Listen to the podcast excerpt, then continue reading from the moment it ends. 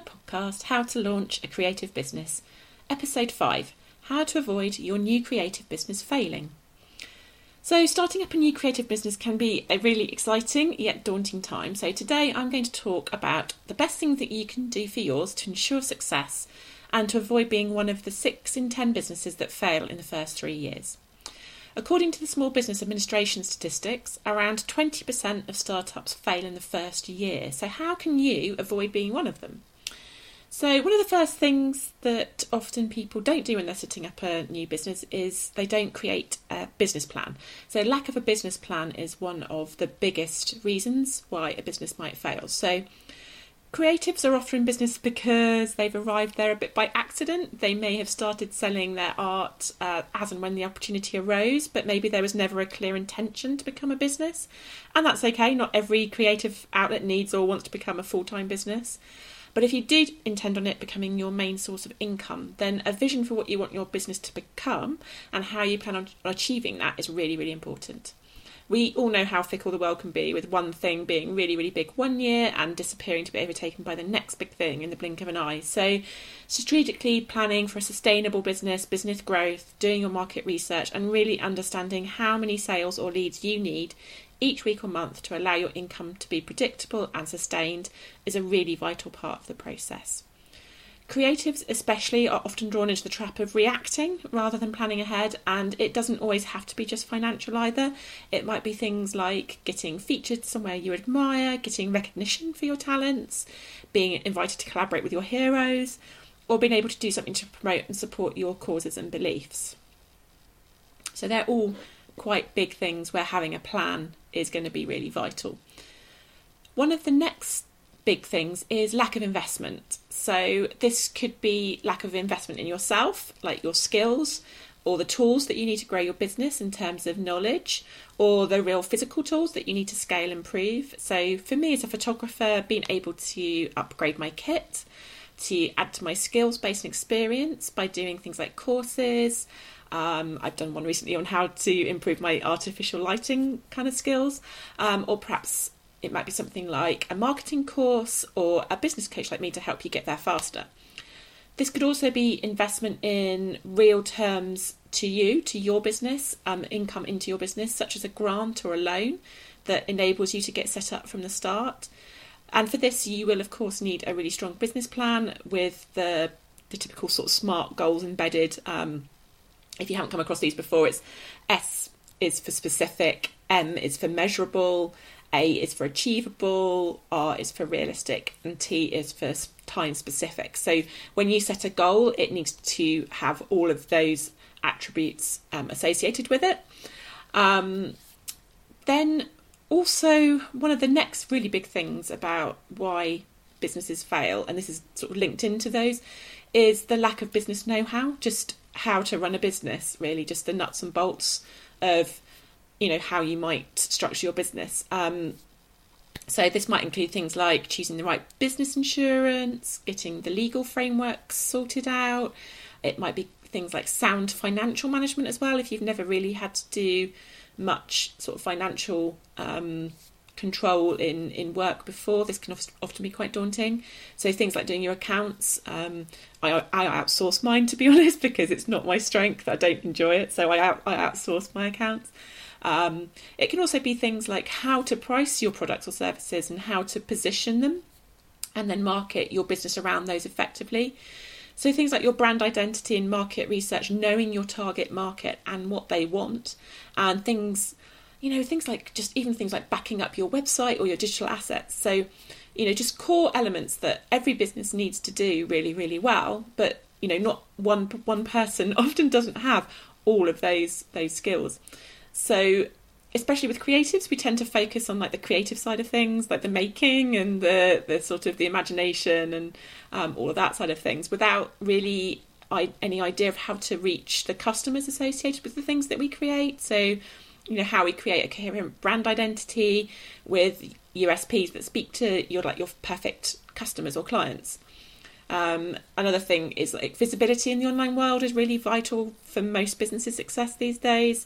Um, you know, although not at the expense of making real life in person connections, of course, but you know, the online world can be quite daunting if you haven't really spent much time there in terms of you know business, the business world of things. Um, charging too little is really common as well. So um, sometimes that's due to confidence issues and mindset, and I'll get onto that in a little bit, or just a general lack of investigation of what the market's rate, the market rates are for your niche. Um, but the good thing to remember is, is that people don't tend to buy things that appear too cheap. They think there's something wrong with it. So you're not doing yourself a favour if you're not if you're not pricing your products or services at you know the, the correct the correct rate. Um, so to tackle some of this lack of business know-how, I really suggest that you write down what you consider to be like your real strengths and weaknesses, and be totally honest about you know where you might need help and support, um, and investing in those in those areas. So you know it's very easy to bury your head in the sand about head in the sand about things like professional photography. Oh, I can't even speak. Sorry. So like professional photography of your products, or not being able to build a, a website, for instance. Um, you know, branding, logos, all those kind of things that can really make or break a business. But that actually there's a really big wide market out there of the people that could do it for you.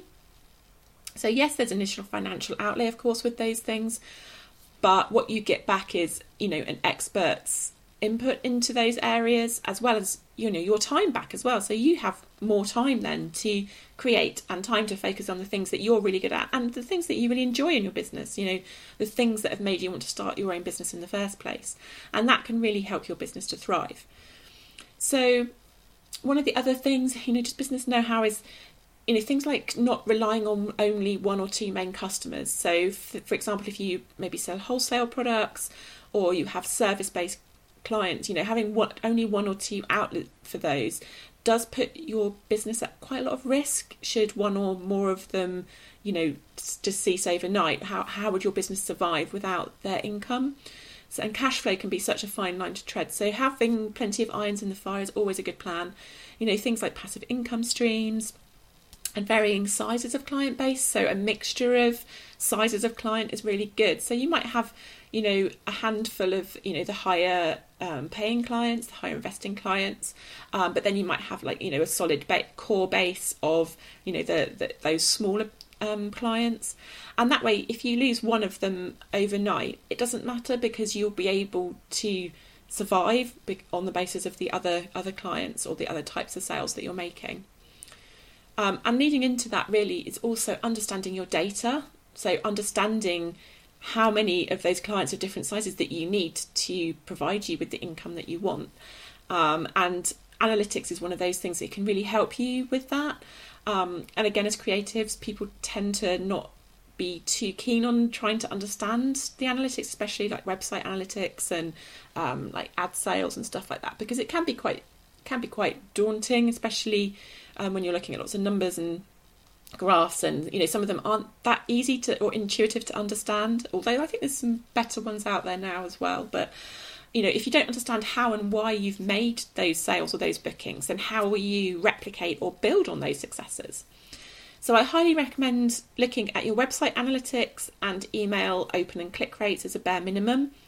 Um, and also really delving deep into how any form of advertising that you've taken out works for you um, this is really key if you don't want to overspend or underspend. So, knowing how many leads you need to generate to maintain an income level can really take the worry out of wondering how to get customers each month, like or that that panic that you know that you haven't made those sales or those bookings. Um, it's taken me quite a long time to kind of really understand that for my own business. It's definitely something that's only come in the last couple of years for me, um, and that's kind of hand in hand with really taking some time to um, to understand how my ads convert for me and things like that, and how many how many leads, how many customers I need, say for things like my book, to, for those for the the number of people that buy my book who then might want to go on and invest in me for other things. So, you know, it, it's not something that you can kind of do overnight. It does take a little while to understand how those conversions happen and you might need to like stop tweak go again you know on on different strategies until you find the one that really works for you. Um, but it's it's just so nice to have not have that you know wondering whether you're going to be able to make those sales or make those bookings each month. Um, so it's it's really worth investing in, in understanding those. One of the next really, really big things is, is mindset. Um, and this is, can be one of the really easily overlooked but vital parts of running your own business.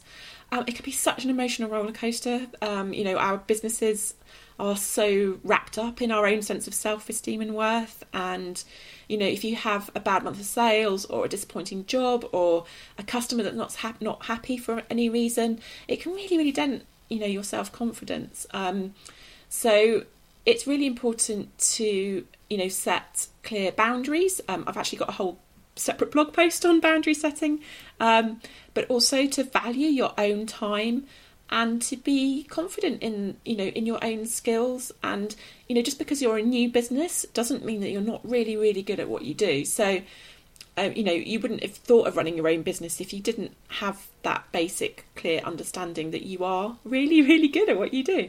Um, so leading through onto that really one of the biggest mindset issues is that selling aspect for creative businesses often um, you know, unless you've worked in sales or marketing before, you can often find that this that selling aspect is really like feels a bit icky um, and it doesn't feel authentic to you.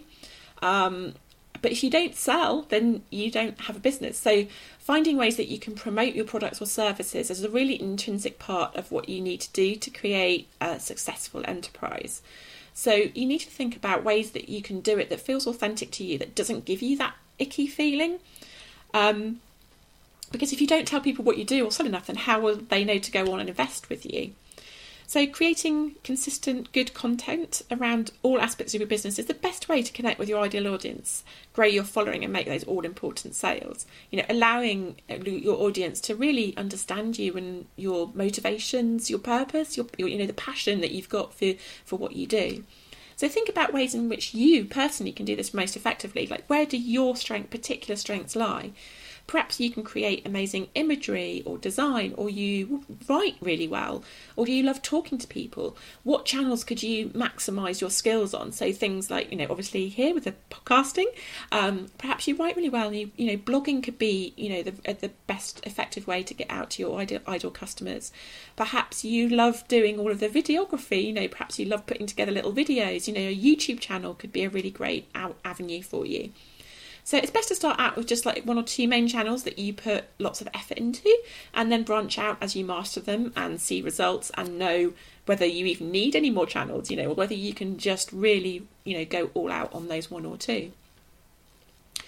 Fear of failure can be um, really paralysing too, but almost no successful business has risen to great heights without some sort of failure along the way.